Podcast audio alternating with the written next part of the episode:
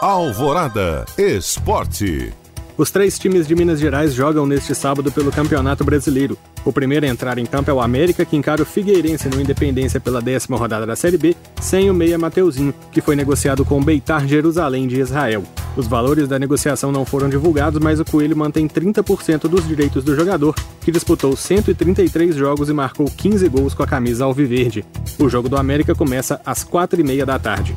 Mais tarde, às 9 da noite, o Cruzeiro encara o CSA em Alagoas. Será a segunda partida do técnico Ney Franco à frente da Raposa. O time celeste tenta se afastar mais ainda da parte de baixo da tabela da Série B e encara um adversário sem treinador, porque Argel Fux foi demitido apenas 18 dias após assumir o CSA. O jogo será no estádio Rei Pelé. Também às 9 da noite, o Atlético encara o Xará Goianiense fora de casa. O volante Jair, o técnico Jorge Sampaoli e o goleiro Rafael, que cumpriram suspensão na rodada passada, reforçam o Galo. O Alvinegro que foi acionado extrajudicialmente pelo meia Thiago Neves, que cobra 20 milhões de reais, alegando quebra de pré-contrato. O jogador esteve perto de acertar com o Galo nesta semana, mas por pressão da torcida o negócio foi cancelado.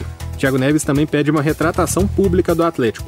Segundo o site Globoesporte.com, o clube já tem conhecimento da notificação extrajudicial, mas está tranquilo em relação ao caso. Galo e Atlético Goianiense se enfrentam no Estádio Olímpico, em Goiânia. Bruno Favarini para a Rádio Alvorada.